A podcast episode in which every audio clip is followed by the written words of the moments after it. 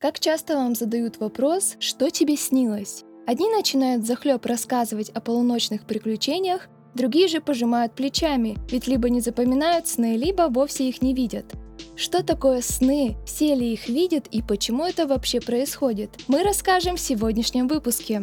Вы слушаете подкаст «Однажды в интернете» от Интерсвязи.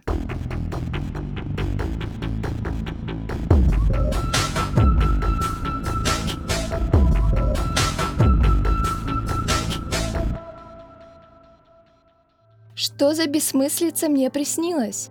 Думаем, каждый хотя бы раз задавался таким вопросом после пробуждения. На ум сразу приходят знаменитые мемы из интернета, на создание которых люди вдохновляются своими безумными снами. И что странно, в комментариях всегда можно увидеть слово «жизненно». Люди еще с давних времен интересовались природой сновидений.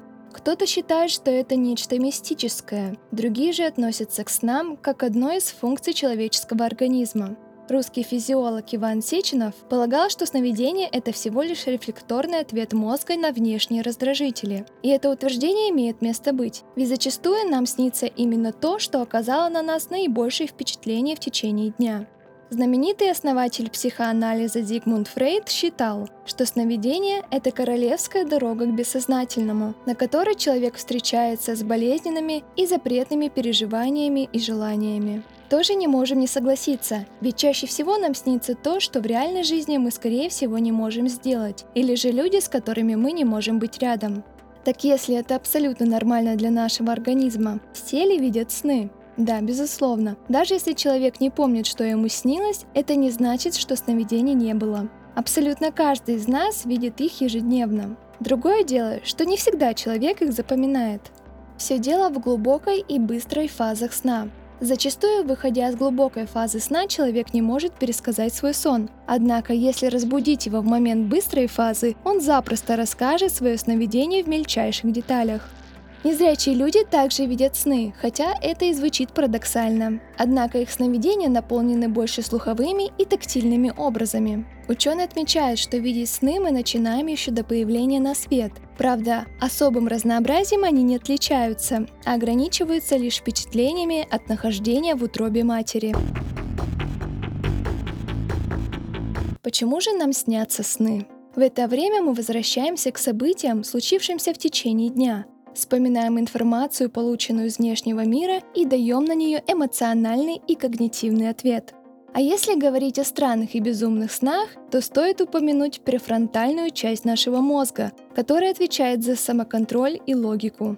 Во время сна она задействована гораздо слабее, поэтому в сновидениях мы летаем, встречаем знаменитостей и монстров, принимаем за знакомое место территорию, на которой никогда не бывали. Однако есть категории людей, которые действительно не видят сны, но это продиктовано совершенно другими вещами. Если у человека заболевание, связанное с дыханием, или же он принимает определенные антидепрессанты, у таких людей происходит нарушение фазы быстрого сна, а значит, они всегда пропускают момент внезапного пробуждения, когда сновидение в самом разгаре.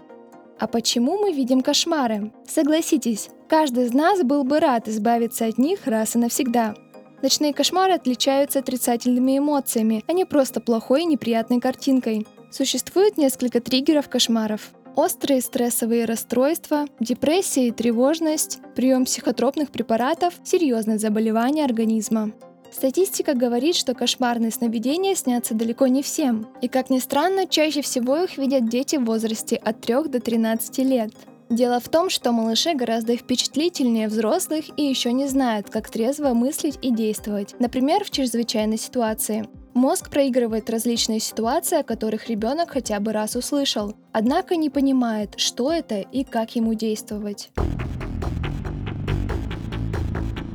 Что бы нам ни снилось, важно помнить одно. Сон – это залог долгой и здоровой жизни. Нельзя пренебрежительно относиться к традиционной процедуре и игнорировать сигналы организма о том, что он устал. Желаем вам только радостных снов и напоминаем, что в новых эпизодах мы расскажем еще больше интересного об интернет-культуре. Чтобы не пропустить, подписывайтесь на наш подкаст «Однажды в интернете» и страницы интерсвязи в социальных сетях. До следующего выпуска.